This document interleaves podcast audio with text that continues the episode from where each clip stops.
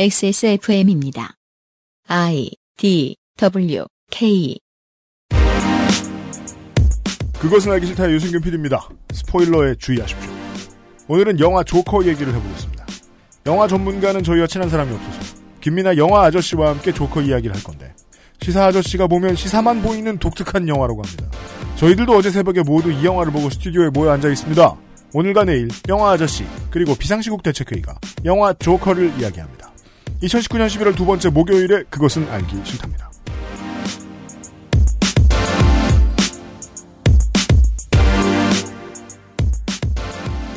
지구상의 청취자 여러분 한 주 동안 안녕하셨습니까? 비 내리는 한강변에서 오늘도 어김없이 돌아온 XSFM의 시사교양 프로그램 그것은 알기 싫다 342회 목요일 순서 시작합니다. 유승균 책임 프로듀서입니다. 윤세민 에디터가 있고요. 네, 안녕하십니까. 윤세민입니다. 오늘은 잠시 후에 김미나 영화 아저씨하고 영화 얘기를 하잖아요. 가끔 영화 얘기를 하시죠. 게임 얘기도 하시고. 네. 어, 그래서 그 영화 얘기를 돕기 위해서 홍성갑 덕질 빌런이 나와 앉아 있습니다.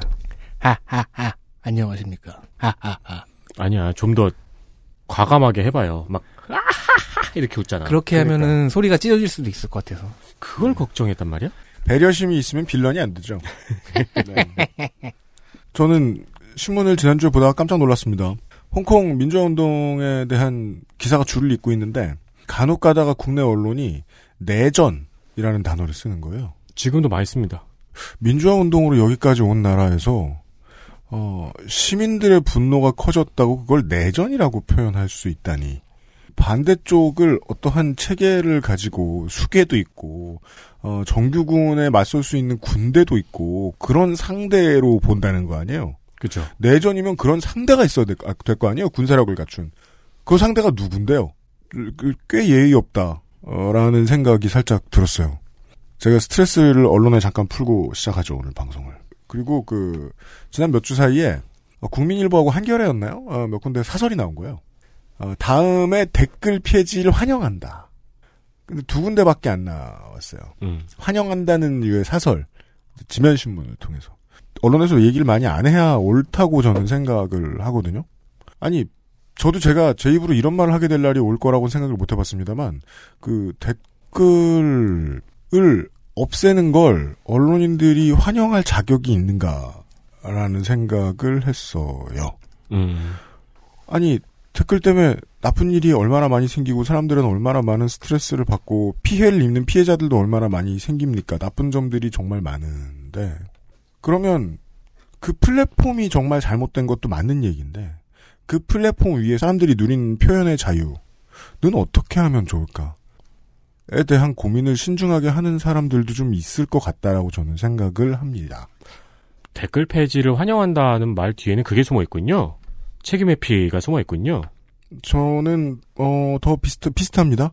그럼 언론으로 인해 생긴 피해는 그 신문을 폐지하면 그 뭐 환영할 만한 일이 되나요? 어, 그러니까요. 아니 댓글 보고 연애 댓글 보고 있는 게 되게 피곤해요. 정말 연예 기사 어쩌다 누르면은 그 눈을 반만 감고 봐요. 네. 그렇다고 실제로 나쁘다고 표현의 자유는 종종 그런 위험을 가지고 있습니다. 플랫폼을 계속해서 수정할 일입니다. 댓글 폐지도 하나의 수정의 방법일 수도 있겠지요. 근데 일반인들이 막말할 권한이 사라짐과 동시에 언론이 막말할 권한이 너무 두드러져 보이더군요, 저는.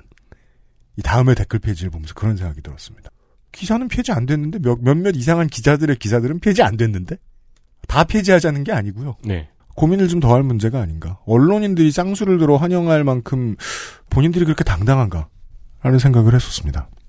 하나만 더 얘기해도 되나요? 오늘 뉴스 라운드업이 없어요. 오늘자 조선일보. 지면을 봤다, 제가.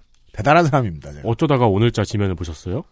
아니, 치, 그, 저는 뭐 일본 편의점인 줄 알았어요. 집 앞 편의점에 아직도 조선일보를 팝니다. 당연히 팔죠. 근데 저 담배 사러 갔다가 우연히 샀습니다. 아, 네. 동전이 있어가지고. 아직도 살 수 있더군요. 편의점에서 신문을. 아, 그럼요. 1호 신문 사면 되게 재밌어요. 사설.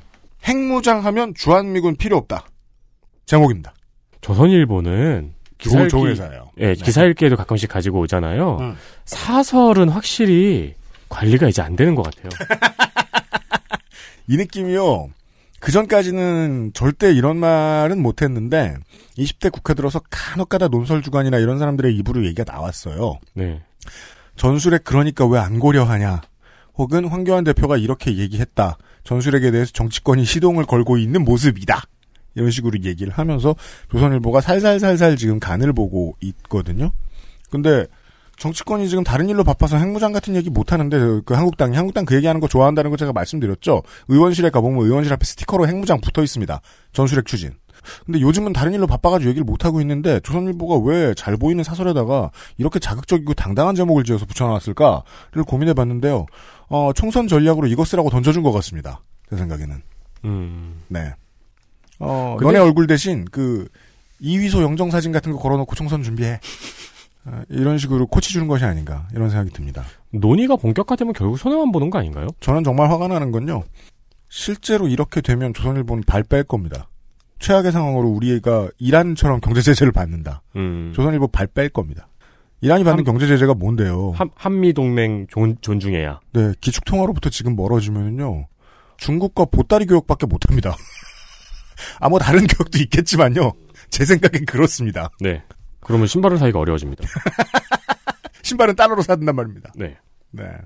지난 여름에 언론 보고 화가 났다고 어, 이런데 괜히 엄하게 스트레스를 풀어보았습니다.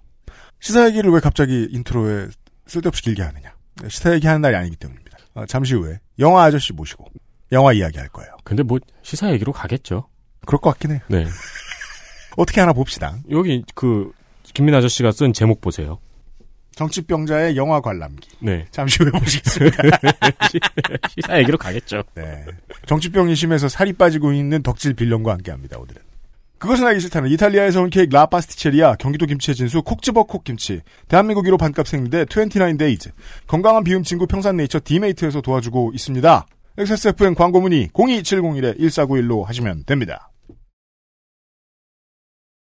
XSFM입니다. 콕 집어 콕. 깔끔한 맛의 경기도 김치를 만들기 어려울 땐 콕 집어 콕. 오차 없이 지켜지는 절임 과정, 양념 배합, 저온 발효, 숙성. 정부가 보증한 전통 식품 인증 업체예요. 그러니까 김치가 생각날 땐 콕 집어 콕. 지난번에 한참 말 많았잖아요. 아내에게 29 데이즈를 사다 줬는데 더 주문해 달라네요. 좋은가 봅니다. 가격을 알면 더 좋아하겠죠? 소중한 사람들, 소중한 당신에게 29days 건강기능식품 광고입니다. 탄수화물이 지방으로 합성되는 것을 억제하는 가르시니아 캄보지아 추출물 HCA. 풍부한 양의 HCA가 함유된 당신의 새로운 비움 친구, 디메이트를 만나보세요. 이번만큼은 제대로 마음먹은 당신, 운동과 수분 섭취를 잊지 않으셨다면 건강한 비움 친구, 디메이트가 도움을 드릴 수 있습니다. 식사 조절, 운동, 수분 섭취, 그리고 비움 친구 디메이트. 평산네이처.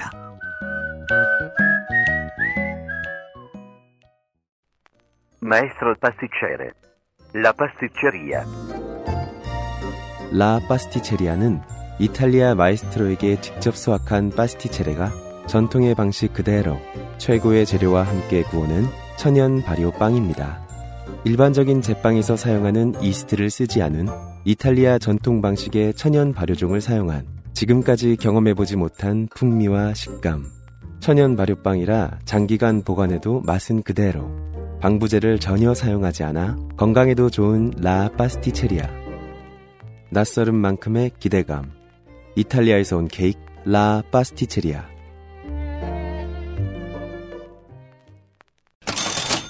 XS몰에도 나름의 불프 주간을 마련했습니다. 블랙 프라이데이 준비하기는 어렵습니다. 네. 인력도 없고 이거 그 코세, 인력은 어, 쌍둥이를 키우고 있고 네. 코세페라고 해야 되지 않나요?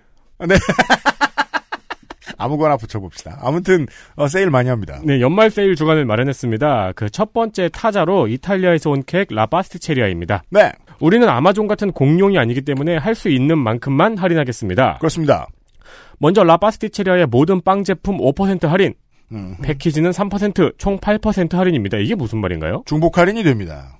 빵 하나만 사면 5% 할인이고 네, 빵 패키지를 사면 거기에 3%가 더 할인이 된다는 거예요. 그래 불죠. 이렇게까지 많이 할 필요가 있을까요? 네, 엄청 쪼여듣습니다 이번에. 그러니까요. 또 이러면 또 도망가는데 그 저 뭐냐 예, 파스티체리께서 참일안 한다고. 그렇죠. 네. 또 이탈리아 가시겠죠. 네. 거기다가 라파스티체리아 수제 쿠키는 10% 할인입니다. 그렇습니다. 라파스티체리아의 초콜릿은 20% 할인입니다. 아 이렇게 물품마다 할인 퍼센트가 다른 거는 쥐어 짠 거군요. 아, 네, 그렇죠. 하나하나. 네, 하나하나 쥐어 짠 조목조목 거군요. 짚어가면서. 네. 네. 이달 말까지 진행이 되니까 아직 시간은 조금 있습니다. 네. 그러나 라파스티체리는 그 조기 품절되는 상황이 항상 있죠. 그렇습니다. 네. 네. 본인이 자체 파업하시면, 네. 그렇습니다. 초콜릿 같은 상품은 준비된 상품이 많지 않다고 하니까 얼른 가셔서 구매해 보시는 것이 좋습니다. 네. 다음 타자가 좀 있나 봐요. 첫 번째 그럼요. 타자라고 말씀하시는 거 보니까. 이번 주 방송 많이 들어주십시오. 어, 블랙 프라이데이 할인 상, 할인 소식 알려, 할인 소식 알려드리겠습니다.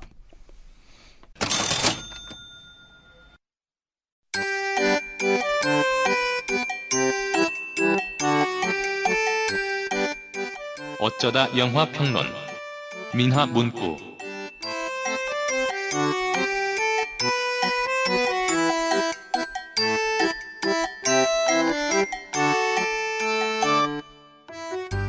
어, 김민아 영화 아저씨가, 네. 방송 시작하겠습니다. 어, 참고로 지금 그, 저하고 에디터하고 덕질 빌런이 모두 다 어제 새벽에 이 영화를 봤습니다. 네. 모종의 이유들로. 바쁘기도 했고, 전 다른 일도 갑자기 있어가지고. 같이 봤어요? 아니요, 따로 따로. 따로따로요? 예, 그 덕질 빌런은 그 극장 가서 새벽 영화 봤고 요즘 그 이제 닫아가지고 극장에서 얼마 안 해요. 저까지 세 명이 있더라고요. 근데 제 자리에 먼저 들은 커플이 앉아 있어갖고 그냥 음. 조용히 앞으로 갔어요. 영화 용어로 26시 개봉. 26시에 영화를 봤어요. 네, 사실 저희 모두가 기대하고 있던 영화였는데 음. 그때 국정감사 중이어가지고 그때 모든 에너지를 다 쓰고 한 일주일 앓아 누워 있었거든요. 그리고 못, 이 못 봤죠. 그뭐 베니스 영화제에서라든가 뭐 해외 반응을 보고 국내의 그 배급사도 기대가 높았는지 네. 어 광고를 좀 크게 했어요.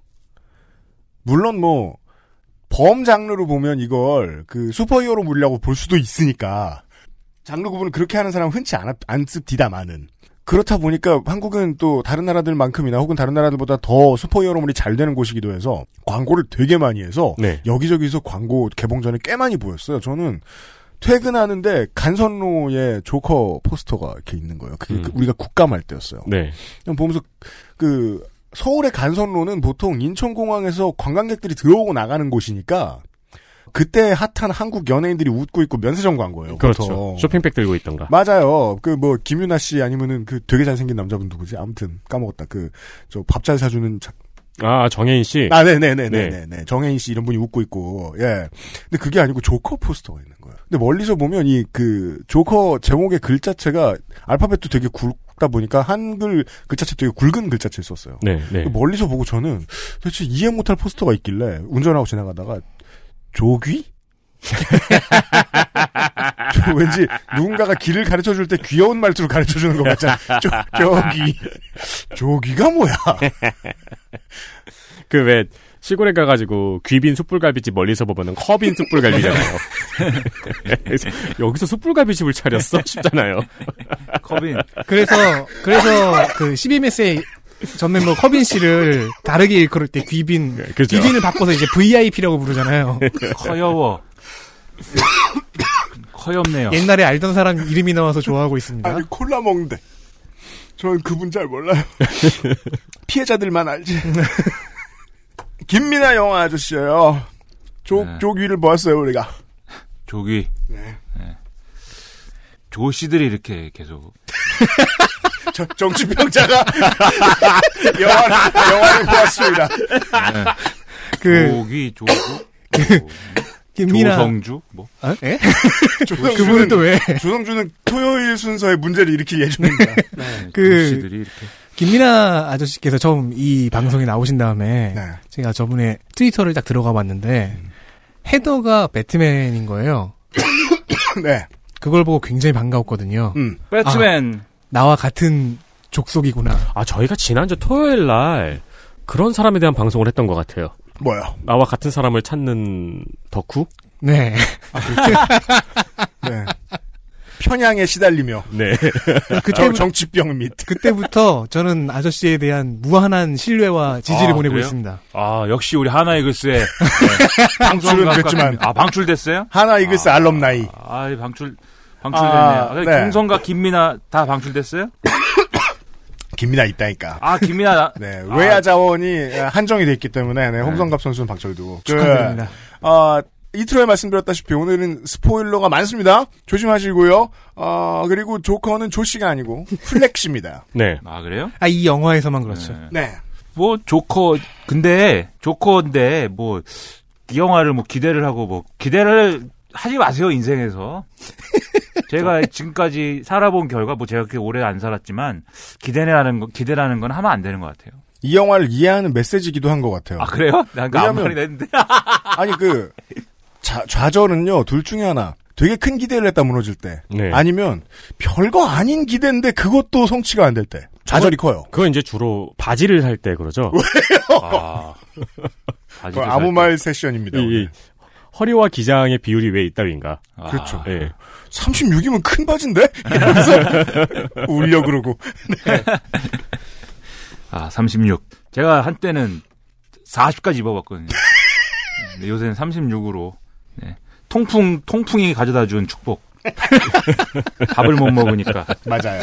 바지를 36으로 줄여줬습니다. 네. 아무튼 이제 조커 개봉하고 나서 거의 개봉하자마자 봤는데 그렇게 기대를 갖고 보지 않았어요. 뭘 기대하겠습니까? 사실 저는 호아킨 피닉스 섭외됐다는 소식 듣자마자 엄청 아. 기대를 했었거든요. 그 성이 피닉스더라고요. 네. 아, 그- 그 형님이 리버 피닉스라면서요. 네, 그렇죠. 네, 맞아요. 네. 리버 피닉스는 잘 몰라요. 리버 피닉스 시대의 연인이죠. 네. 아, 그래요? 그 이제 가시기 전에는 요절하기 전까지만 해도 그 사실 마치 뭐랄까 그 80년대 제임스 딘 취급 받았던 그렇죠. 런 인물. 네. 저는 딱 하나 알아요. 리버 피닉스. 인디아나 존스 3. 피닉스 사남매가 있는데 아. 사남매 부모님들이 그 히피였어요. 음. 히피 중에서 좀 사이비 종교까지 빠져, 빠져봤던 히피였는데 네. 본인들의 성이 되게 이렇게 평범한 뭐가 있었는데 그거 별로 뭐, 아, 뭐, 멋있지가 않다고 멋있는 피닉스로 바꾼 거거든요. 음. 그거 이름도 리버, 리버, 리버 네. 피닉스. 막내가 썸머일 거예요. 아, 썸머요? 네. 그럼 호아킨은 뭡니까? 그것도 원래 딴 이름이었던 걸로 기억하는데. 이름이 호아킨이 뭐야, 이게? 킨은 줄 아닙니까, 줄? 사실 오남매고 맏이가 이인제다. 네. 피닉제다. 여기다 네. 이인제를 어떻게 넣을까 계속 고민하고 있어요. 그렇게 고민하고 생각하고 있을 거예요. 네. 아, 근데 인디아나 존스 3가 재밌다 이거죠. 네. 나의 인생 영화 중 하나인데. 하여튼 그 리버 피닉스라고 그러면 딱 하나 그거 알고 그리고 리버 피닉스 옛날에 어렸을 때 사진 찾아보니까 헤어스타일이 또 전형적인 또 미국 백인 금발 남성 그 미소년 그 헤어스타일이더라고요. 그렇죠. 무조건 그런 헤어스타일을 해야 됩니까? 레오나르도 디카프리오도 젊은 시절에 그 헤어스타일 했죠. 맞아요. 나도 해볼까. 근데 아무튼 이거 제가 한번 봤는데 음. 한번 딱 보고 극장을 나오면서 아 또 해냈다. 트럼프가 당선이 되는 바람에 음. 미국인들이 멘붕을 일으켜가지고 음. 그 영향으로 영화가 이렇게 됐다 이게 음. 예, 또 해냈다 이거 트럼프가 또 하나 해냈다. 아, 트럼프가 그 어려운 걸 또 해냈다. 예, 이런 영화를 만들어. 정치병자의 해석입니다. 그래서 저 사실 무슨 영화를 저한테 갖다 줘도 다 정치 정치병으로 해석할 수 있거든요. 근데 저는 뭐 옳은 해석이라고 보는 게 그 시대마다 시대를 대변하는 시대 정신 같은 걸 이야기해주는 영화들이 있는데 가끔 가다 보면 이 헐리우드가 그런 걸 제공해주기도 하죠. 그 조커는 꽤나 높은 확률로 그 후대들에게 이 시대를 대변한 영화라고 얘기 나올 수도 있을 것 같아요. 음. 나는 마법소녀 마도카 마기카를 갖다 줘도 정치병으로도 할 수 있습니다. 그건 언제 한번 방송해 주세요. 에반게리온은 물론이거니와 방송이 네 거냐? 나, 나 그렇게 못합니다. 아, 저 그거, 그, 그거 꼭 보고 싶네요. UMC가 마법소녀 마도카 마기카를 보고 있는 모습. 그 전날 밤에 보고 와가지고 계속 불퉁거리면서 그냥 조커처럼 돼 있을 거예요. 마미 선배 살려내라. 앞에 세 사람을 쏘고 막. 마미 선배. 네. 아무튼 아무튼 이게 이제 그 영화가 이 제목이 조커긴 한데 굳이 뭐 주인공이 조커일 필요는 없는 영화 같, 같아요. 그냥 인상이 그렇지 않아요? 굳이 뭐 조커여야 됩니까? 감독이 뭔가를 만들고 싶었으면 네. 조커 아니라 뭘 던져줬어도 가능했을지도 모른다. 그렇죠. 이 이야기는. 뭐 조커여도 좋고 에이스여도 좋고 뭐 하트 하트 2번이어도 좋고 굳이 그래서 조커인 이유는 결국은 아 우리가 배트맨을 생각하면서 이 영화를 봐야 되기 때문이다. 저는 이런 생각을 갖고 있거든요. 네, 그렇죠. 그래서 이게 이제 조커가 일종의 이제 antihero movie인데 그래서 antihero movie지만 antihero movie로서의 존재 의의는 결국 히어로를 아, 히어로라는 존재를 이제 상정하고 생각을 해야 그래야 영화가 이제 완결성을 가진 해석을 가질 수 있다 이런 생각을 했습니다. 맞습니다. 그래서 그걸 생각하기 전에 이제 조커와 현실의 접점이 뭐냐 이걸 그 토대로 해서 그래서 조커가 보여주는 현실과 그렇다면 현실에 필요한 배트맨은 뭐냐 이렇게 이제 생각을 하게 되는 거죠. 히어로물이 발전을 거듭하면서 히어로들은 자연스럽게 이런 고민을 시작했습니다. 나 왜 유명하고 나 왜 권력 있지? 그렇죠. 음. 예. 아, 이것을 사회상에 이제 그 이제 그 평행선을 좀 더 그 간격을 좁히기 위한 노력이 꾸준히 이어져 왔는데 그것의 결정판이라고 봐도 여전히 이상하지 않다는 겁니다. 그리고 그거를 좀 이제 그 그거 그 문제를 중심에 놓고 뭔가 얘기를 해보려고 했던 게 사실 11호 아닙니까? 11호? 11워. 네. 정확하게는 원작 11호죠. 그러니까 아, 그래요? 만화에. 아 영화는 안 그래요? 영화는 외피만 갖고 왔다. 아 그래요? 저는. 어벤져스 시리즈 하나도 안 봤습니다. 아, 축하드립니다. 정확히 얘기하면 아이언맨 1편 정도는 봤는데 음. 나머지 하나도 안 봤어요. 조커를 보고 어벤져스 시리즈를 떠올리면 그 네. 어벤져스가 다 밉습니다. 다 쏠 거야 총으로 이씨. 빵빵빵. 이게 조커는 엄밀히 말하면 히어로물이 아닐 수도 있거든요. 음. 히어로물에 등장하는 캐릭터를 갖고 왔을 뿐이지 오히려 더 심리 스릴러에 더 가깝지 않나? 그 보통 장르는 그렇게들 파악을 예. 하죠. 그렇죠. 이건 모티브만 갖고 온 거지. 뭐. 예, 장르를 어쩔 수 없이 히어로물로 넣긴 하는데 음. 그래서 뭐 히어로물 최초로 황금사자상을 탔다 뭐 이렇게 좋아하는데 어, 이게 히어로물. 네, 아니라고 봐요. 장르적인 구분상 히어로물에서 벗어난 이유들이 여러 가지 있겠지만, 그, 그 저는 또 다 알지도 못하겠지만, 빌런을 이렇게까지 메이크업을 잘 해줄 수가 없어요. 음. 네. 히어로물은 장르적으로 좀 그렇다고 봐요. 우리가 빌런이 이렇게 왜 나왔지라고 길게 생각해 본 적이 히어로물 장르를 보면서 있었나? 영화를 보면서? 없었던 것 같은데요, 전?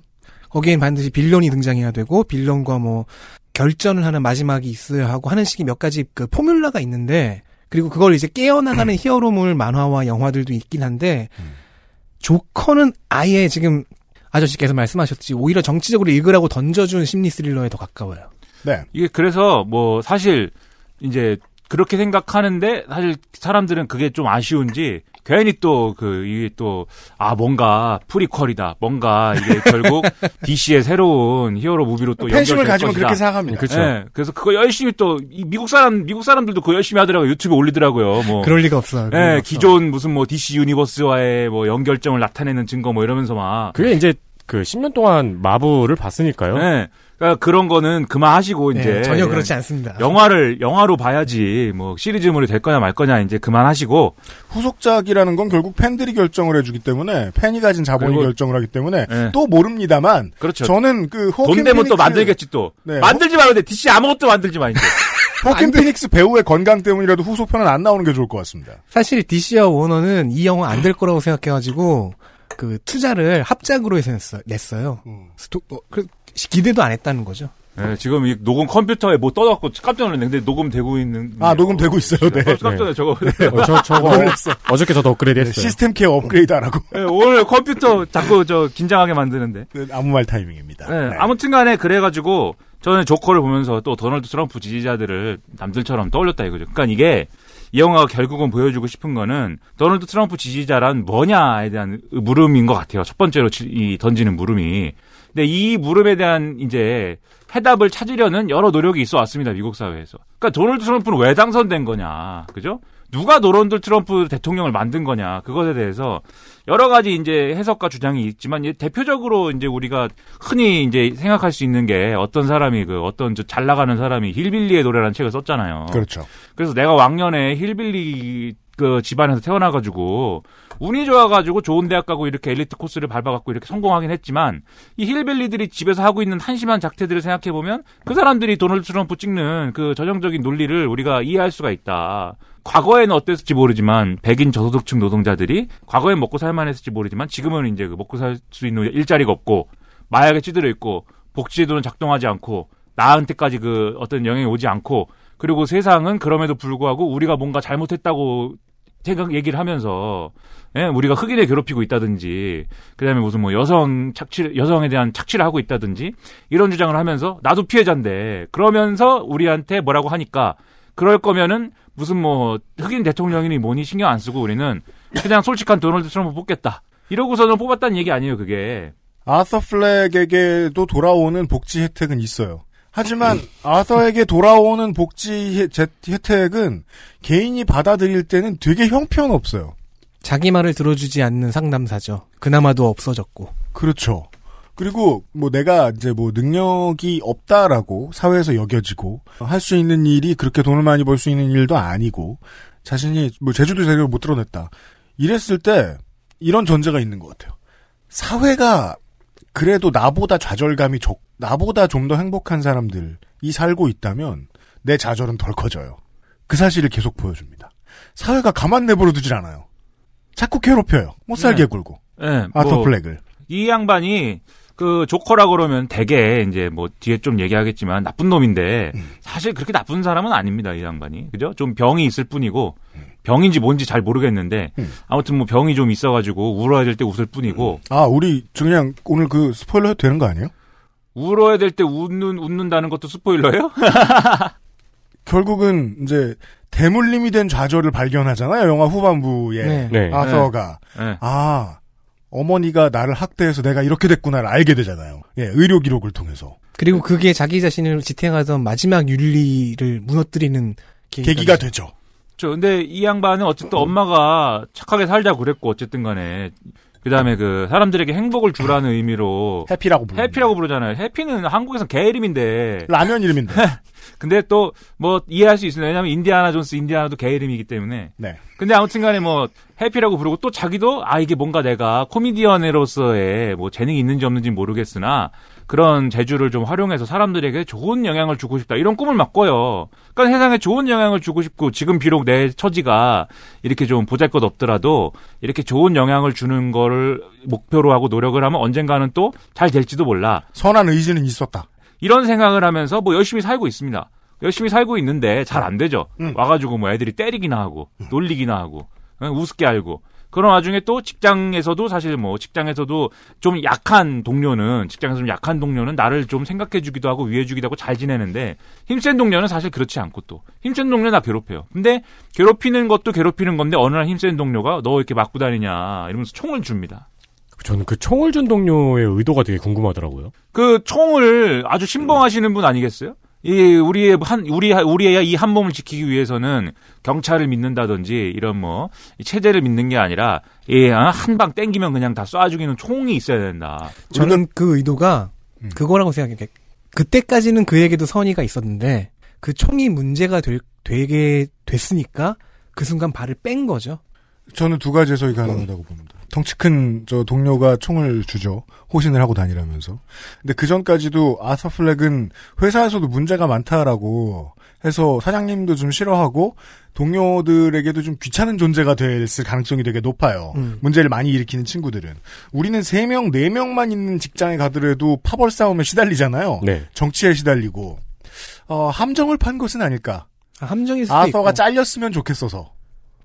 근데 저는 그냥 총기 옹호론자라고 생각했습니다. 그것도 비유로서는 생각하지 않았을까 싶은 거 네. 싶어요. 네, 삶에 인이 박혀 있는 거예요. 총으로 해결하면 된다라는. 그래서 저는 총기 옹호론자로서 서- 일종의 선의로 주었는데 그게 문제가 될 것 같으니까 곧바로 배신해 버렸다라는 그렇죠. 그 그러면 더 훌륭한 비유네요 사회에 대한. 네. 그래서 이 자식 공화당이다 이게. 아, 네. RFA다. 네, 뚱뚱한 애가 와갖고 총을 주잖아요, 지금. 사회적 네. 약자, 사회적 약자이라고 내가 생각하는 사람한테. 음. 총을 줬단 말이에요. 네. 그래서 이 총을 뭐 그렇다고 주인공이 뭐 아무데나 빵빵 쏘고 다녀야겠다 이렇게 생각하지도 않아요. 그냥 그렇죠. 나 이거 총 가지면 안 되는데 이러다가 그냥 뭐 주니까 그럼 갖고 있을까? 이러다가 어디 가서 있다가 뭐 흐- 어, 의도치 않게 흘렸는데 그렇죠. 여러분 잘 챙기고 다니십시오. 흘리고 다니지 마십시오. 이런 모든 것을. 어린이 병원에서 아, 일하다가 떨어뜨리죠. 그나마도 이제 공연의 일환인 것처럼 간신히 무만을 했지만 네. 무마가 안 되죠. 네. 그렇죠. 네.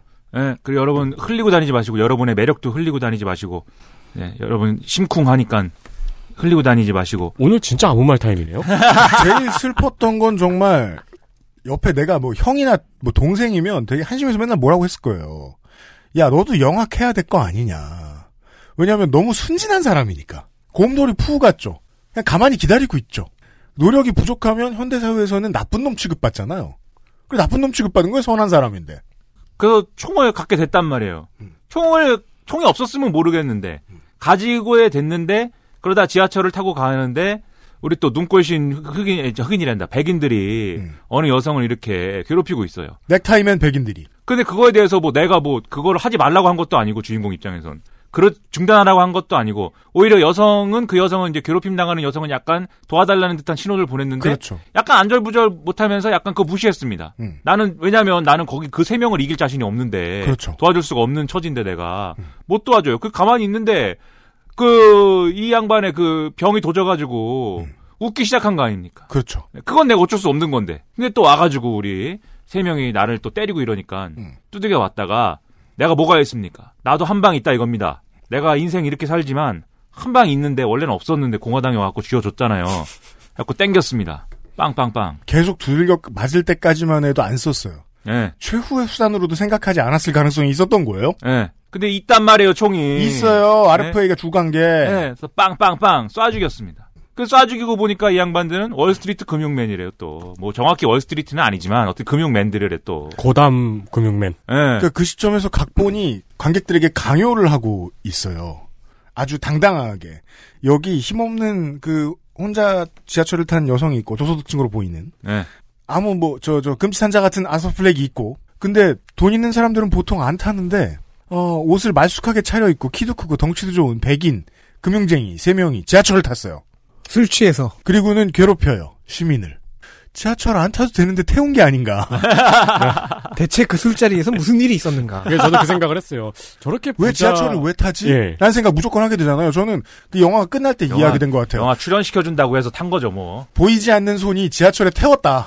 아니다. 여기서 이렇게 생각해 볼 수 있죠. 음주운전을 하지 않기 위해서. 아. 대리운전 못 불러가지고. 예. 아니 80년대에 아, 앞뒤가 똑같은 대리운전. 80년대 미국 동부면은 그런 그런 서비스 없죠. 아, 대리운전 서비스 없죠. 맞다. 80년대니까. 대리운전? 자연스럽지 않다는 점이 좀 마음에 드는 거예요. 나중에 그 지나가다 정도로 보니까. 기사를 고용할 정도로 엄청나게 부자는 아닌 그냥 말단 직원. 정치적으로 보았을 때 모든 면에서 대척점에 서 있는 이들에게 그 주변에서 어딘가에서 날아온 듯한 총기로 네, 처단을 해요. 예. 아서는 그- 그게 사실 우리가 도식적으로 또 보면 정치병자니까 도식적으로 봐야죠. 월스트리트 금융맨들 기득권인데 그 기득권들이 어떤 형태로든 기득권들에 대한 미움을 갖게 된단 말이에요. 우리 돈 없고 힘없는 사람들은. 음. 그런데 그러고 그냥 있으면은 그냥 그 사람들 위주의 사회가 유지가 되는 건데 나한테 총을 줬지 않습니까? 난 총을 쏠 수가 있다고요. 공평하지 않습니까? 너도 한 방 나도 한 방. 확고한 정치적 메시지가 나옵니다. 그래서 르상티망의 해소가 이 총으로 가능하게 돼버렸어요. 맞아요. 그리고 이 장면, 이 장면이 뭐 보여준 건 아니지만 이 사실을 알게 된 수많은 또 고담 기득권을 미워하는 수많은 사람들이 이 사실에 감명을 받고 예? 광대가 쏴 죽였다더라 월스트리트 금융맨들을 그 사실에 감명을 받고 자기들도 광대가 돼서는 제 시위를 하나 뛰쳐나옵니다. 가뜩이나 분위기가 안 좋았죠. 예, 공공 파업이 일어나고. 그렇죠. 상상해 보면 상상하기 어렵지 않아요. 이야기하죠. 주변의 민심을 듣죠, 아서가. 내가 했다고 아직 얘기하지 않았을 때. 그래? 사람들이 이걸 동조한다고? 나- 이게 나의 영향력이라고. 어, 나를, 내가, 자- 내가 잘못한 게 아니라고 보는 사람도 있다고? 그러면 수- 소문은 왜 그렇게 퍼졌을까? 시, 지하철을 이용해야만 하는 뉴욕의 다른, 그러니까 고담의 다른 시민들도 이런 비슷한 경험 같은 걸 가지고 있을 수도 있겠구나. 그리고 이게 어쩌면 좋은 일일 수도 있어요.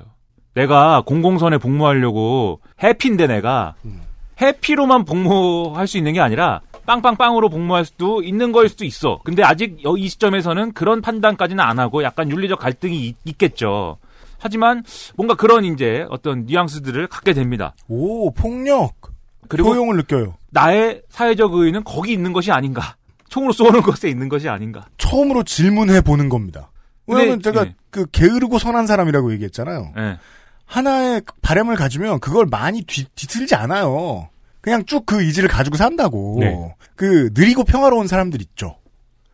그렇게 살면 고민이 적었는데 그 자기의 고민 없는 삶에서 드디어 그러니까 고민 없고 불만만 많은 불만도 억지로 죽여가면서 살고 있는 삶에서 새로운 충격이 들어온 거예요. 나 폭력을 쓸 수 있네. 그리고, 그- 이건 그리고 그 폭력이 나에게 가장 필요했던 걸 주네.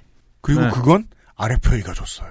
그래서 이걸 했는데 문제는 이 세 명이 우리 배트맨 아빠의 저 직원이라는. 겁니다. 예. 그 직원이세요 그래갖고. 음. 근데 토마스 웨이는 이 영화에서 보면은 어, 어쨌든 금융자산가시고 어느, 금융회사 어느, 운영하고 있죠. 어느 배트맨 시리즈에서나 토마스 웨이는 금융자산가고 예. 죽는 때가 딱 정해져 있습니다. 예. 돈은 개 많고 아무튼. 네. 그거 아세요? 뭐요? 코미콘 같은 데 가면은 배트맨을 코스플레이 한 사람들이 있을 거 아니에요. 그렇죠. 그럼 꼭 짓궂은 사람들이 있어요. 뭐야? 토마스 웨인과 마사 웨인으로 코스플레이를 한 사람들이 나타나요. 예. 그리고 그 사람들은 배트맨 코스튬을 입은 사람들 앞에 가서 이렇게 누워요. 아, 그 트라우마 역할을 하는 그 거군요. 암살범은 어디 갔습니까? 조, 조칠 어디 갔습니까? 이미 갔죠. 아, 와, 그렇구나. 그러면은 그 코스프레장에선 진주 목걸이 때문에 걸어다니질 못하겠는데요? 그, 뭔, 뭡니까? 슈퍼맨 불러와 슈퍼맨 느금 마사야. 네, 그러면은 그 배트맨 코스어는 그때부터 이렇게 굉장한 트라우마 내면 연기를 해야 되는 상황으로 몰리게 네, 되죠. 그것도 한두 번이지. 그 토마스 그러니까. 웨인이 우리가 보는 그, 저 슈퍼 히어로 물에서 그런 거 아니에요? 그, 저. 사망전대. 피- 그렇죠. 아, 그렇게 부르는 거죠? 맞죠? 그, 피터 파커 삼촌처럼. 아, 네. 죽으러 나오시는. 아, 네. 피- 그 스파이더맨 앞에 벤 파커 네. 삼촌 옷 입고 가시는 분들도 가끔 그죠? 있어요. 그, 갈아, 갈아 나오시는. 네. 그럼 박근혜 코스프레. XSFM입니다.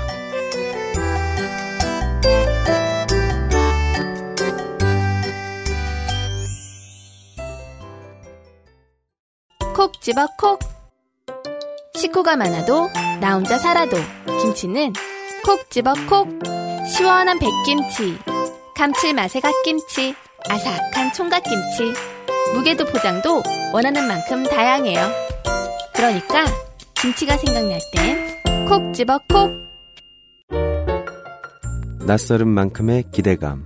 이탈리아에서 온 케이크 라 파스티체리아. Maestro pasticcere. La pasticceria. 건강기능식품 광고입니다. 이번만큼은 제대로 마음먹은 당신. 과식과 야식을 피할 수 있다면 건강한 비움 친구 디메이트가 도움을 드릴 수 있습니다. 식사 조절, 운동, 수분 섭취, 그리고 비움 친구 디메이트. 평산네이처. 수면 감촉 커버로 더욱 부드럽게 다이아몬드형 몰딩으로 새는 걱정도 덜어주고 ultra slim으로 더욱 편하게 3D올 흡수로 피부에 닿는 면적도 줄여주는 대형 생리대도 이젠 29days 세상의 반을 위한 반값. 29days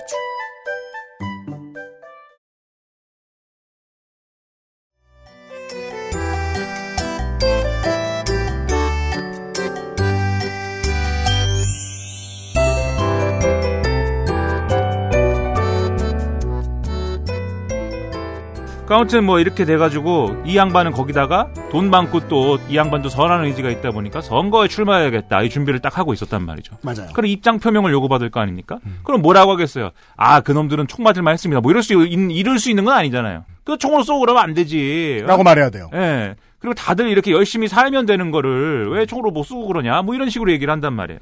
거기서 토마스 웨인의 입장에서 이런 절벽이 느껴집니다. 자본가 혹은 정치 권력을 가지고 있는 사람이 법대로 하자고 얘기했어. 근데 법대로 했더니 사람들 마음에 하나도 안 들어. 그 상황. 그리고 사실 이 영화가 보여주는 이 토마스 웨인의 성격이라는 게 지금 얘기한 것처럼 뭐 아주 그 아, 기득권에 찌든 뭐 이런 인물도 아니에요 사실. 그게 근데 나쁜 이제- 사람 아니다. 예, 아 엄청 좋은 사람이에요 사실. 근데 그 대사가 나왔잖아요. 저는 그 대사가 어, 저거 일부러 집어넣었네 싶은 게 왜 광대 가면을 화장을 했을까요? 라고 하니까 비겁한 가면 뒤에 서서 우리같이 노력한 사람들을 시기하는 거다. 음. 그렇죠. 예. 네. 그런 계급적 차이를 분명히 보여주는 캐릭터인 건 맞는데 자본의 태생적 보수성 정도는 가지고 있어요. 네. 그렇죠. 근데 그거 이외에 이제 예를 들면 좋은 자본가인 거죠. 자본가 치곤 꽤 괜찮은 사람이다. 예. 그게 웨인이라는 가문의 특징이죠. 그렇죠. 예. 예. 그리고 이 사람은 극장에서 Modern Times 보지 않습니까? 그렇죠. 찰리 채플린 나오는. 거. 음. 그게 사실은 그게 Modern Times를 보면서 이렇게 약간 이제. 즐기고 재밌고 웃고 이런 게 사실은 아 물론 뭐 코미디여서 재밌어서 웃은 것도 있겠지만 7, 80년대에는 교양의 영역입니다. 그쵸 지적 수준이 높은 거거든요. 네. 예, 그리고 3, 40년대 영화 이런 거 보는 거. 그리고 사실 지적 수준이 높은 기준을 가지고 이 영화를 본다라고 한다면 이건 산업자본주의 비판이기 때문에 음. 약간 그런 것도 있는 거죠. 진보주의자적인 이런 태도도 있는 거죠. 음. 그리고 여기에 더불어서 이제 토크쇼 진행자 나오지 않습니까? 뭐 뭐야 이름이 머레이입니까? 뭡니까? 머레이 프랭클린. 예. 네. 머레이 프랭클린. 예. 이 양반도 그 유명한 배우잖아요. 그죠? 로버트 드니로 선생이죠. 네. 네. 드니로 씨. 네. 근데 이 양반도 나와가지고 이 양반 엄청 좋은 사람이에요. 난 세상에 이런 좋은 사람 한 만나봤으면 좋겠구만. 되게 두 사람 모두 공통점이 네. 본인이 유능해서 성공한 사람들이에요. 그렇죠. 그리고 선한 의지를 갖고 있어요. 뭐가 됐든. 네. 프랭클린은 머레이는 약간 좀 이렇게 완벽하게 선하진 않을 수도 있어요. 뭐 그 토마스 웨인도 마찬가지긴 하죠. 아서 플렉을 결국엔 자기 방송에서 비웃었으니까 조롱했으니까 네. 그리고 조- 다시 조롱하기 위한 의도로 데리고 나왔고 근데 사실은 그 조롱하고자 하는 그 무대가 아서 플렉에게는 기회가 될 수도 있다라는 걸 그렇죠.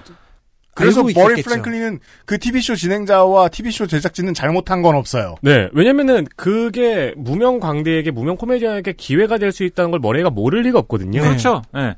그리고 분명히 맨 처음에 나왔을 때이 우리 저 주인공이 객석에 있다가 일어나가지고 뭐라고 뭐 얘기를 했는데 아 그 망상에서 그거에 대해서도 뭐 좋은 어떤 얘기를 해주는 사람으로 비춰지잖아요. 네. 그렇죠. 그런 여러 가지 이런 근거를 봤을 때 어쨌든 좋은 사람인 겁니다. 네.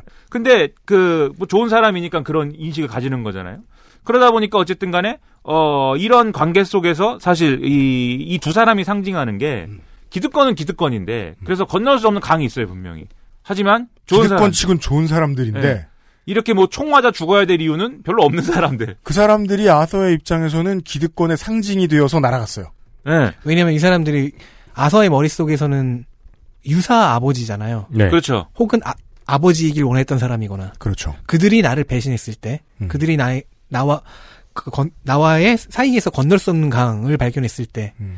아서는 그냥 RFA가 준 총을 쓰게 되죠. 네, 개인의 분노와 냉소를 정치에 이렇게 딱 잘 붙여놨어요.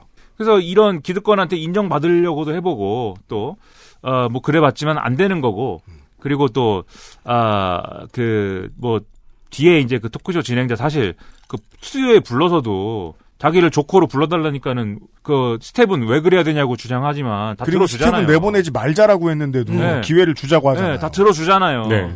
근데 아무튼 간에 이 사람들한테 어쨌든 뭐 인정을 받아야겠다는 마음도 먹어보지만 쉽지 않았고 그리고 또 어떤 억울한 근거도 발견을 하는데 내가 억- 이게 내가 이 사람들한테 인정을 받을 게 아니라 사실 이 기득권에 의한 억울한 피해자일 수도 있어. 이런 생각도 하는 계기가 있는데 예?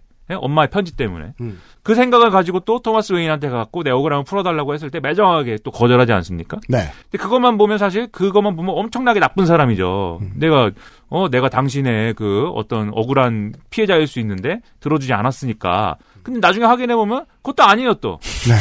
네. 예. 아닙니다. 기득권은 나한테 피해를 주지 않았다는 사실을 발견해요. 예, 억울할 게 없어요 내가. 근데 내 피해는 엄마한테서 받았다는 사실도 나와요. 네. 그러니까 또 이상하게 역행돼요. 그렇죠. 엄마가 받은 피해도 사실은 시스템이 받은 거라고 전 봐야 된다고 생각하거든요. 그렇죠. 아, 내 분노와 냉소는 엄마한테서 대물림 돼버렸구나. 예. 근데 그건 사회가 만들어준 측면도 있을 거 아닙니까? 근데 나는 지금까지 저 기득권한테 직접적으로 화가 났었는데 나한테 직접적으로 잘못한 줄 알고 음. 그건 또 아니래. 그럼 그 둘은 뭐가 다른 거지 대체? 그리고 억, 얘가 만약에 억울한 피해자면 요구할 수 있어요. 이 시정해라. 나를 뭐로 인정해라. 어, 뭐, 당신에게 무슨 뭐 세계의 구원을 뭐 요구하지 않을 테니까, 나 한 사람이라도 구제해봐라. 그래야 되는 거 아니냐. 그 나를 구제해야 돼, 구제해야만 하는 당위가 당신에게 있지 않느냐. 이 요구를 할 수가 있는데, 그게 없다고요, 그 당위가. 없어졌어요. 예? 그럼 나는 어떡하냐고요, 이제. 음. 예? 나는 어떻게 해야 되냐고요. 피켓에 쓸 말이 없죠. 예, 그렇죠. 네. 뭐를 대상으로 뭘 요구하면서 싸워야 되는 거냐. 그것도 없고. 예. 그 얘기를 다 풀어봤는데 내 분노를 풀 곳이 없어졌을 때 결과는 뭐냐면 그리고 내가 이렇게 사는 거는 살아 사는 거에 대한 어떤 부당한 이유가 있다고 생각했는데 그냥 내가 이렇게 살아야 되니까 이렇게 살고 있는 거예요. 그럼 뭐가 남느냐? 갈 길을 잃은 분노는 남습니다. 예. 크기가 줄지 않고. 그리고 그러면서 뭐가 남느냐면 그러면 내가 사회에 어떻게 기여를 해야 돼? 내가 웃긴 걸로 저 사람들한테 인정받을 수 있는 것도 아니고 안 돼, 지금까지 해보니까. 그리고 내가 뭐 어떤 다른 이유로 억울한 피해자인 것도 아니면 뭐 유일하게 내가 뭔가 그래도 뭔가 해야 할수 있는 건 뭘까? 내가 할 수 있는 건 뭘까? 생각해 볼 때 지난번에 한 게 있어. 예, 총으로 쏴서 그 사람들이 그건 사람들이 인정해주고 좋아해줬단 말이에요. 그것만 남는 거죠. 그러면 나의 의의라는 건 나의 갈 길이라는 것은 어, 당기는 것이다. 방아쇠를 그냥 이것만 남고 그 실제로 그 일을 하는데 그 일을 하는 것에 대해서 또 실제로 우리 미디어들이 관심을 가지고 네. 이렇게 주목을 합니다. 충실하게 보도해 줍니다. 예, 그 텔레비전에 갑자기 개 많이 나오잖아요. 그리고 쓸데없이 그, 그 장면이 길잖아요. 텔레비전 여러 개에서 비추는 장면이. 그죠. 온 미디어가 조커를 보여주고 소비한다라는 네. 거를 암시하죠. 그걸 너무 말하고 싶으셔갖고 감독님이. 근데 당연하죠. 그렇죠. 생방송 중에 그런 일이 일어났는데. 그 잘 만든 영화는 얘기의 흐름이 좀 당연하죠. 네. 네. 그 나는 그 토크쇼 하다가 당기 땡길 때 음. 웃었거든요. 이러, 이럴 수 있나? 이러, 이렇게? 너무 어이가 없어가지고. 아니 근데 어느 순간부터 계속 아 호아킨 피닉스 호아킨 피닉스 하다가 어느 순간부터 조커로 보게 되잖아요. 네. 네 그러면서 그 TV 세트에서요. 네, 그리고 음. 딱 등장할 때부터 아 내가 알던 조커다라는 느낌이 확 들잖아요. 네. 그때부터. 네. 네. 그래서 훌륭하신 분들이 이렇게 가시, 가셨다. 그리고 그 로버트 드니로의 그 마지막 장면에서의 연기가 이 이야기의 허무함을 완성해주는데 너무 큰 도움이 됐어요. 왜냐면 제가 쇼의 진행자의 입장으로 한번 저 연기를 봤단 말이에요. 생방송에서 저러면 생방송을 망쳤잖아 일단 게스트가 그죠. 네. 기회를 줬는데 그러면 컷이란 말 하면 안 돼요 프로는 건지긴 건져야죠, 뭐라도. 그 사람 가지고 분량 건져야 돼요. 그렇죠. 그 와중에 이제 관종 짓을 해야겠다라고 마음먹은 조커가 된 아서가 자기 범행 사실을 고백하잖아요. 네. 그럼 그걸 가지고 매, 매우 비싼 사람들이 많이 보는 미디어의 TV쇼 진행자는 뭘 해야 소임을 다하는 겁니까? 정론을 말해야죠. 얘기를 풀어야죠. 네. 음. 그 얘기를 풀고 눈빛을 바꿉니다. 음. 일을 다 해요. 뭐 하나 못한 게 없어요. 뭐 하나 못한 게 없어 죽는다는 걸 연기로 보여줘요. 예. 죽어야 됩니다, 우리는. 그래서 이 사람들의 분노와 막 이 자리에서 방화, 조커가 되겠습니다. 집회 이런 게, 와, 양면이 있구나. 근데 사람들이 무조건 화낼 만한 것도 아니고, 그 결과가 완전히 예쁜 것만도 아니구나라는 걸 너무 잘 이해하게 해줘요. 근데 총이 없어가지고 조커가 네. 되시기. 저에게 총이 없다는 걸 다행으로 아십시오. 좋아요? 아이폰 11 프로면 죽일 수도 있어요. 어? 어, 그렇구나. 내가 이거 튼튼하거든. 네, 게틀링 건처럼 붙어 있는데 세 개가. 아무튼 그 이런 이제 이 기득권의 모습들이 이렇게 이제 어, 표현이 되는데 이 묘사에서 사실은 또 우리 정치병자는 결국 이것은 민주당을 연상케 하는 대목이다 이렇게 본다는 거죠. 그래서 왜 민주당이냐라고 볼 때 구체적인 뭐 배경도 있습니다. 이 영화의 시대적 배경 1981년이라고 보는데 왜냐하면 마지막 극장 장면에 붙어 있는 네. 영화들이 다 1981년 개봉작들이고. 조로 The Gay Blade 1981년작의 제목이 보입니다. 예. 그리고 80년대 개봉한 조로 영화는 그게 하, 그 하나가 전부입니다. 음. 이거는 그 배트맨 부모님의 죽음을 다룬 모든 작품에서 똑같잖아요. 아 조로 영화이긴 한데 그게 이제 시기, 시대 따라 달라요. 아. 여긴 80년대이기 때문에 The Gay Blade가 나온 거고. 그래서 저도 진짜 감탄을 하고 봤어요. 80년대일 텐데. 만약에 이제 이 영화를, 자, 그러니까 그 시리즈를 달달 외우고 있는 사람이라면 80년대일 텐데 조로 영화가 나와야 돼. 조로 The Gay Blade를 상상할 수 있었겠느냐. 예. 근데 사실 그냥 그냥 조로로 해도 해도 되지 않았을까요? 뭐 아무거나 틀면 되지 극장에서 뭐. 근데 이제 그 시리즈를 모르는 사람도 꼭 그걸 딱 보는 순간 검색 한 번만 해봐도 배경이 81년 바로 알게 되잖아요. 그렇죠. 네. 그장그 장치 그런 맥락의 장치인 거죠. 맞습니다. 근데 81년에 실제로 뉴욕 시장 선거가 있습니다. 이때 에드 카치라는 사람이 이제 출마를 했는데 KO, 어, KOCH죠. 네, 그래서 카치인지 코크인지 카치라고 코인지 읽습니다. 뭘 뭐라고 읽어야 되는지 미국인들은 그렇게 읽으니까요. 네. 네, 미국 사람이니까 또. 음. 근데 이 양반이 아주 그 특이한 사람이에요. 특이한 사람이라기보다도 역사적인 인물입니다. 이 사람이 어떤 70, 76년입니까? 언제입니까? 아무튼 그때 당선이 된 이후에 이제 열심히, 열심히 하는데, 어, 인권 변호사 출신이고 대단히 자유주의적인 이런 성향이 강한 사람이에요. 그래서 이 사람이 평생 독신이거든요. 제가 알기로는. 그래서 평생 독신으로 살면서 그러면 물어볼 거 아닙니까? 지금도 그러는데 80년대에는 저, 저 사람이 그렇게 뭐 못나지도 않은 사람이고 다 갖출 거 다 갖춘 사람이 왜 저 어 저 와이프도 없이 혼자 살까? 게이신가? 뭐 이럴 거 아닙니까? 사람들이 물어본단 말이에요. 당신 그러면 게이요? 이제 에드 코치는 네. 아니라고 얘기하는데 에드 코치 시장이 굉장히 입이 험했잖아요. 특히 논쟁도 굉장히 잘했고 네. 누가 자기를 비난하면 곧바로 쏴주는 성격이었는데 네. 그땐 꼭 이렇게 말했죠. 꺼내지 말아야 되는 들추지 말아야 되는 사생활도 있다. 네. 라고 이렇게 쭉 얘기했는데 그 중간에 그 쌍욕이 들어가 있고 그 명확한 답을 안 했어요, 이 사람이. 네. 자기의 성적 지향에 대해서. 근데 이게 예를 들면 진짜 성소수자여서 커밍아웃을 거부한 것이다. 이렇게 볼 수도 있겠지만 제가 알기로는 뭐 이성애자인 걸로 알려졌다고 합니다. 그래서 성소수자가 아님에도 성소수자들이 받는 질문에 대한 부당함을 역설하기 위해서 그런 답을 했다. 뭐 이런 얘기가 있더라고요. 시대가 시대라서 적극적으로 반대하지 못했지만 소극적으로 남아 그렇죠. 그래서 뭐 어, 뭐, 왜 나한테, 왜 나한테 성소수자냐고 물어봅니까? 아, 나 이성애자입니다. 이렇게 얘기하는 것 자체가 사실은 성소수자에 대한 어떤 차별을 강화하는 뭐, 계기가 될 수도 있는 거잖아요. 그렇죠. 그래서 그런 점까지 생각한 거 아니냐, 뭐 이런, 뭐 해석도 있는데, 음. 물론 제가 뭐 에드카치 친구 아니니까 뭐 정확한 사실은 모르겠어요. 결론입니다. 네, 아무튼 간에 이런 이제 아주 그, 어, 뭐랄까, 리버럴한 성향을 정확히 갖고 있는 사람이에요. 그리고 우리 또 그런 거 좋아하잖아요. 우리 시장님이 관용차 타고 다니고 뭐 이런 게 아니고 지하철을 타고 지하철 타고 가면서 내가 지금 시민들한테 물어보는 거죠. 내가 지금 잘하고 있습니까? 어? 이렇게 물어보면 시민들이 뭐라고 뭐라고 하면 그것도 듣고. 그러니까 이런 좀 멋있는 정치인이다 이거예요. 김민아 영화 아저씨네 사는 동네에서는 그것을 이제 이재호 전략이다 이렇게 부릅니다. 이재호 씨는 뭐 그거는 자전, 자전거를 계속 타고 다니면서 자전거도 타고 뭐 다 좋은데 왜 사람들한테 동- 계속 인사를 합니다. 왜 동네를 소독을 하냐고요, 자꾸. 소독도 해요? 그거 있잖아요, 그, 뭉 소리 나는 거, 그거. 네. 그건 어디서 갖고 와서 하는 거야, 그거를. 본인이 직접 해요? 예, 여름에 그거를 지난번에 해가지고 욕 먹고, 그거 시대가 어느 시대인데 그걸 하고. 그 공무원 아닌 사람이 그러고 다니면 안 되는데. 아, 그러니까요. 네.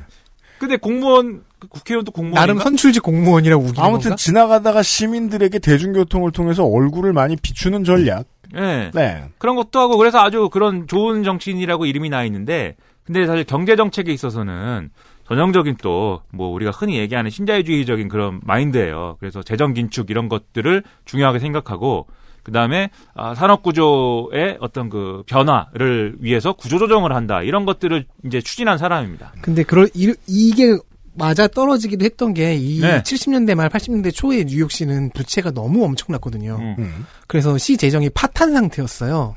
정말로 시, 시가 모라토리움 직전까지 갔어, 갔었는데 그걸 간신히 끌어올린 거거든요. 그러니까 이제 그 2차 대전 이후에 네. 호황이 오잖아요. 그래서 호황이 와서 미국의 이제 주요 도시들의 제조업이 막 발달하고 그걸로 많이 벌었는데 뉴욕의 경우에 뭐 의류 산업이라든지 뭐 이런 일부 제조업들이 있는데 그런 것들이 뭐 언제까지 가겠습니까? 70년대쯤 되면은 약간 이제 그 분위기 안 좋아지고 불황이 생기고 그 뉴욕 같은 경우는 또 대도시기 때문에 전형적인 도시 문제가 생겨요. 범죄, 그다음에 무슨 뭐 빈곤과의 어떤 빈부 격차, 슬럼화 이런 것들이 다 엮여 들어가면서 심각하게 상태가 안 좋은 도시가 되고 거기에 재정위기까지 같이 결합이 되는 거죠.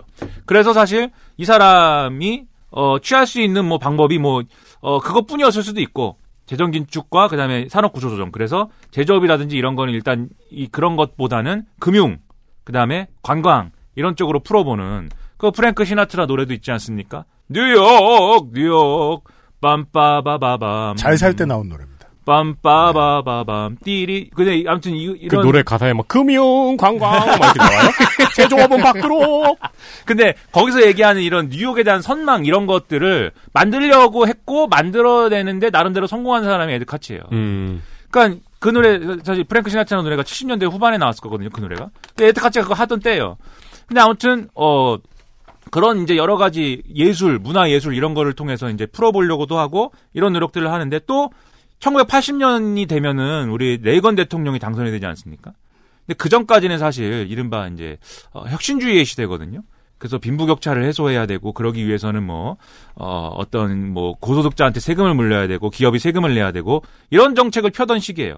그 전에 그게 네. 언제부터냐면 뉴딜 이후부터 뭐더 더 이전까지 가면은 뭐 시어도 루즈벨트 나와야 되는데 지난번에 한번 했으니까 음. 그러니까 뉴딜 이후에 이어지던 이 혁신주의 시대가 또 로널드 레이건 로널, 로널드 레이건의 당선으로 완전히 막을 내리는 시점이 1980년입니다. 네. 그래서 이때 이제 주류가 뒤집어지는 게 우리 그 어, 고소득자, 기업 운영하는 자본가, 그 다음에 그 기독교 근본 기독교 근본주의자들, 그 다음에 대외 정책에 있어서의 네오콘들 이 사람들이 하나로 뉴딜 시대에 그 불이익 받았던 이런 부류들이 하나로 뭉쳐갖고 전면에 나섭니다. 예, 레이건 정권을 만드는 거거든요. 음. 근데 이 레이거노믹스의 대표적인 슬로건 중에 슬로건이 이런 재정 긴축과 구조조정과 그다음에 뭐 이런 것들이잖아요. 낙수 효과. 네, 그렇죠. 근데 이런 것들로부터 민주당 정치인이지만 에드카치도 자유로울 수 없던, 없었던 거예요. 그래서 그런 해법들을 도시에 다 적용을 합니다. 그래서 81년, 80년이 되면은 공공부문 파업 이런 것들이 일어나는데 그래서 뭐 어, 지하철 노동자, 버스 노동자 이런 사람들이 네. 파업을 해요. 그러면 지하철도 안 다니고 버스도 안 다니잖아요. 그래서 사람들이 출근을 하지 못하지 않습니까? 뉴욕시 복잡한 동네에서 출근해야 하려면 그거 타야 되는데. 근데 그거에다 대고 우리 에드카치 시장님이 난 타협은 없다. 여러분 저런 놈들하고 타협하느니 차라리 걸어 다니십시오. 다리를 그거를. 예, 그거를 다리에 나와서 직접 외쳤어요. 네. 물론 그, 저런 놈이라고 표현하셨지만 그 부분은 쌍욕입니다. 네네. 노동자들한테 쌍욕을 하는 이런 나쁜 시장. 그러니까 공공 노동자들과 척을 지느니 어떻게든 기- 기- 재정을 긴축하겠다. 거기서 부산물로 나오는 부수적 피해 나는 어떻게 할 수 없다라는 그런 포지션이었던 것 같아요. 네, 욕 먹고 가겠다. 네. 그리고 이 시 재정을 지키기 위해서는 어느 계층하고든지 싸울 수 있다 이런 마인드가 보여진 게 도널드 트럼프랑 싸웠어요 이 시기에. 도널드 트럼프가 뉴욕 개발하면서 부동산 개발하고 이러면서 여러 가지 수를 쓰거든요. 왜냐하면 이- 우리 또 트럼프 잘 알지만 뭐 내 친구 같네요. 잘 안다 그러니까 트럼프랑 술 한 잔도 하고. 뭐 지금 눈앞에도 있는데요, 뭐. 예, 이거 뭐 이거 뭐 변기솔 같은 걸로. 네. 트럼프가 절대 손해 보는 장사 안 하지 않습니까? 그래서 부동산 개발할 때도 최대한 감세를 받아야 돼요. 네. 그래서 감세 혜택이나 이런 걸 주장하면서 시장을 막 그 막 그 협박해요. 뭐 예를 들면 뭐 그 방송 무슨 방송 MBC 방송인가? 어 거기를 뭐 본사를 옮기게 하겠다든지 뭐 이런 거 갖고 협박을 해요. 근데 그거에 대해서 에드 카치가 아 그러시면 할 수 없죠 이렇게 한 게 아니라 이 돼지 같은 놈이라고요. 어. 트럼프한테. 네. 그러면서 안 줬어요. 그 감세 안 해줬어요 결국. 아까, 말. 아까 말했듯이 누가 자기를 한 대 때리면은 곧장 되갚아주는 그런 성격이라서. 그래서 이 재정을 지키기 위해서 아무튼 모든 노력을 하신 분인데 어쨌든 이런 특성을 갖고 있는데 이런 특성이 사실은 토마스 웨인으로 묘사된 영화에서 나오는 이 기득권하고 사실은 거의 제가 볼 때는 정확하게 겹치거든요. 맞아요. 시대적 배경도 그렇고 캐릭터도 그렇고 그래서 참 한국이 이 영화 감상하기에 정치병자로서 이 영화 감상하기에 좋다는 겁니다. 어 유럽에서 큰 어떤 젊은이들이라면 이걸 이해 못할 수도 있어요. 아 그런가요? 왜냐하면 표와 자본이 상당 부분 이제 노동조합에 잠식된 국가들이 꽤 있으니까 음. 뭐야 사람들이 싫어하는데 저렇게 하고 당선된다고? 라는 전통적인 상식적인 질문을 던져도 될 거예요. 근데 미국이랑 한국은 안 그랬잖아요. 관의 재정적인 위기가 있으면 기업을 덜 아프게 하고 이것을 뚫고 나가는 방식을 늘 택했단 말이에요. 80년대 이후로는. IMF 때 한국의 상황을 생각해 보면 좋습니다. 빠르게 졸업했지만 월급쟁이들은 어마어마한 고통을 겪었어요. 저도 고통스러웠어요. 월급쟁이 아니었지만 중학교였지만 전 대학생이었어요. 중학생 사달라는 거 안 사주잖아요. 물론 그 전에도 저소득층이었고 뭐 사실 IMF 때문에 타격을 입은 게 없습니다. 왜냐면 어차피 못 살았는데 뭐. 음. 중도 정권이 들어섰을 때 사람들의 분노가 가시지 않는 여러 가지 이유들이 있는데, 음. 네.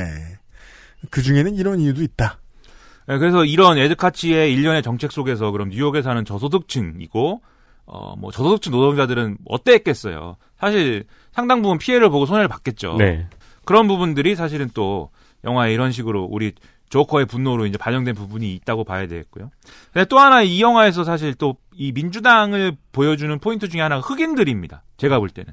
흑인들의 태도나 지위 이런 것들이 어, 민주당 정권의 이 일면을 보여준다고 생각을 하는데 흑인 나오는 포인트 정해져 있거든요. 처음에 이제 그 애기 엄마. 소피. 네. 예, 네. 소피예요, 걔가? 아니, 아니, 저기, 그, 버스에서. 네, 버스에서. 아, 버스의 애기 엄마? 네, 네. 네. 그 우리 저 주인공이 아기를 좀 웃겨 주려고 했어요. 나는 세상에게 우- 세상에 웃음을 주는 사람이니까. 그래서 애기 웃었단 말이에요. 근데 엄마가 놀리지 말라면서 주인공 구박하잖아요. 그렇죠. 흑인이에요. 음. 근데 그 흑인 엄마 왜 그랬을까요? 왜 이렇게 민감하게 반응했을까요? 뭐야, 이 백인 아저씨 왜 또 우리가 못 살게 굴어? 그렇죠. 맨날 백인들한테 못 살게 굶을 당, 이게 뭐 당하고 있거든요. 괴롭힘 당하고 있거든요. 예? 그래서 또 괴롭히는 거예요. 그 생각을 한 거지. 음. 그렇죠. 음. 예? 그래서 민감하게 반응한 거예요. 근데 주인공 얼마나 억울합니까? 내가 괴롭힌 것도 아니고 나 즐겁게 해주려고 그랬는데. 애가 먼저 내가- 쳐다봤는데. 네, 음. 내가 내가 가해자야? 이게 이게 내가 가해자야? 내가 어 이렇게 된 거예요. 또 이게 음. 흑인들이 그렇다는 겁니다. 이 백인 저소득층 노동자들의 시각에서 세계관에 트럼프 찍은 사람들의 세계관에서 또 흑인 어디 나옵니까? 그 우리 또 좋아하는 여성 소피. 예, 주인공이 좋아하는 여성 흑인 나오잖아요. 데드풀의 도미노죠. 네. 아, 아, 그래요? 그 얘기를 지금 내가 하려고 그랬는데. 보자마자 알았어요, 저. 아 그래요? 네. 어, 도미노예요 이름이? 네. 아니요, 그, 데드풀의 네, 도미노 역으로 나오는, 네. 음. 도미노라고 거- 그 영화에서 자기 주변에 우- 운을 조작할 수 있는 능력자가 운을 있어요. 조작을 해요? 행운을 조작해요. 그러면 타짜시네. 아, 네, 그런 식이에요. 아 타짜. 그러니까 그, 그분 옆에서는 더블로 가면 되는 겁니다. 네. 아, 고광렬이 와서 나 타짜야 이러면 바로 꺼내면서 아, 그래서 뭐 이런 거 이렇게 네. 그 도미노가, 어이 젊은 친구. 어이 젊은 친구 신사답게 행동해. 더블로 가. 너 다음에 나랑 또 쳐. 예. 그러니까 아무튼 간에 그 흑인 그 여성도 사실 망상이지만 어쨌든 같이 다닐 때는 막 그 우리 주인공이 우리 주인공의 사회적 의의를 증명해주는 르- ressentiment들 기득권에 대한 분노 이런 것들을 막 조장해요 이 양반이 네. 막 같이 분노하자고 하고 쏴 죽이자고 해요 막 그런 취지로 막 얘기를 해요 그래서 그 부분에서 사실 주인공은 나는 그렇게까지 뭐 분노할 것까지는 아니지만 어쨌든 우린 동료야라는 동료의식을 느낍니다 근데 정신 차려보니 어떻죠? 아니에요 네, 그, 그게 내 망상이었어. 예, 내가 피해를 주고 있다고요 이 사람한테 지금 그렇죠. 예? 내가 가해자 맞다고요 지금. 그래서 어, 이, 런 점이 또 하나가 있고. 왜냐하면 소피의 입장에서는 이 이웃한테 잘해줄 이유가 아무것도 없거든요. 그렇죠. 네. 이상해 보이는 사람이고. 그리고 그, 그것, 그것도 망상인지 모르지만 그, 제스처 한 번 했을 뿐이에요. 머리 총으로 겨누는. 네. 네, 그냥 그 제스처 한 번 했을 뿐인데. 네. 같은 아파트 사는 주민으로서. 힘들다 차, 차라리 죽고 말죠. 뭐 네. 이런, 이런 식의 네. 그래서 정신 차려 보니까 내가 나쁜 놈 맞아 또. 맞아요. 네. 그리고 또 하나 이제 흑인들이 나오는 게 어디서 나오냐면 보건 의료 서비스에서 나옵니다. 상담하시는 상, 복지, 사회복지사. 네. 상담사 두 명과 그리고 그 병원에서의 그렇죠. 병원에서의 그 자료 관리, 그렇죠. 기록 관리 기록 하는 관리 분. 직원. 네. 음. 그 사람 다 흑인이에요. 그럼 뭐냐면 사실 의료 서비스와 관련해서 내가 의료 서비스를 통해서 어쨌든 도움을 받거나 이런 보살핌을 받아야 되는데 그걸 해주는 사람들도 흑인이에요. 여기서 또 우리가 그러면 이 종합적으로 뭘 생각하게 되냐? 저 같은 정치병자들은 오바마 정권을 생각하게 됩니다. 오바마 정권에서의 백인 저소득층 노동자들의 시각을 또 생각할 수밖에 없어요. 그 사람들이 볼 때 과거에는 과거에는 이런 식의 생각이 이제 그래 그래도 우리가 흑인만큼 불행한 건 아니잖아. 그래도 우리가 어 우리보다 더 이제 뭐 막장인 흑인들이 있잖아. 뭐 이렇게 생각하면서 약간 상대적인 어떤 위안을 얻기도 하고 그다음에 기득권을 미워하는 점에 있어서는 뭐 흑인들의 어떤 미우 흑인들이 기득권을 미워하고 이런 것에 대한 약간 동조하는 부분도 있고 뭐 이런 약간 양가적인 감정이 있었던 것인데 근데 그렇게 덕을 쌓기에는 지금은 우리 쪽에 직업도 너무 많이 없어졌고. 정신 차려 보니까 우리 위에 흑인이 있는 거예요. 그러니까 이 사람들 기분에 실제 그렇다는 아, 게 네, 아니라 네, 네, 그- 대통령도 되고 음. 그다음에 오바마 케어는 누구 좋으라고 하는 건지 모르겠지만 오바마 케어 그거 그거 등록 안 해갖고 홈페이지 안 열려갖고 나 벌금 내고 열받는다고요. 네. 그래서 그런 거를 또이이 영화에서 흑인의 지위들이 지위가 보여주는 거 아니냐. 네, 이런 생각입니다. 이런 생각을 했습니다. 정치 병자가. 양극화란 그런 의미인 게 맞는 것 같아요. 되게 모든 사람들이 아, 아, 이렇게 얘기해 봐야 될까요? 그 약자의 파편화랄까요? 음. 네. 음. 다수가 약자인데 그 다수가 서로 다 고립돼 있는 듯한 느낌입니다. 그래서 첫 번째 상담사가 그 프로그램이 없어질 때 이렇게 얘기하죠. 세상은 당신한테는 관심도 없어요. 그 다음에 붙인 게 나 같은 사람한테도 관심이 없어요. 그렇죠. 그렇죠. 그런데 그때 이미 아서 플렉은 뒷이야기를 들을 생각이 없어요. 내면으로 울고 있었죠. 근데 되게 독특한 게 그 세 명의 흑인이 전부 다 아서플렉에게 네. 도움을 주는 입장에서 뒤로 확 빠져버리는 역할을 하네요. 그렇죠. 거리감이 계속 있고 사실 맨 마지막에도 흑인 나옵니다. 그 정신병원에 네. 그 상담을 해주는 사람도 네, 두 번째 의사도, 상담사. 네, 음. 흑인이죠. 네. 네. 아우, 네. 그 장면은 샤이닝인 줄 알았어요. 가만 있어 보자. 그럼 처음부터 그냥 순수하게 나쁘게 아서에게 굴었던 건 아무도 없어요. 아, 그 사장밖에 없어요. 시작할 때 꼬마의 백인 꼬마의 4명 그리고 사장. 어, 아서에게 총 맞아 죽은 금융쟁이 백인 3명 그 사람들밖에 없어요. 네. 사장은 뭐 그렇게 해도 돼. 내가 보기엔 얼마나 짜증날 거야. 라고 사장이 말했습니다. 역시 사장은 사- 역시 그 서는 데가 다르면 풍경도 다르다고 그러니까요. 그랬습니다. 고고신이 사장이 그랬습니다. 다행히 또 영화에서 사장은 안 죽었네요. 아 그러네 사장을 죽였어야지 죽이자.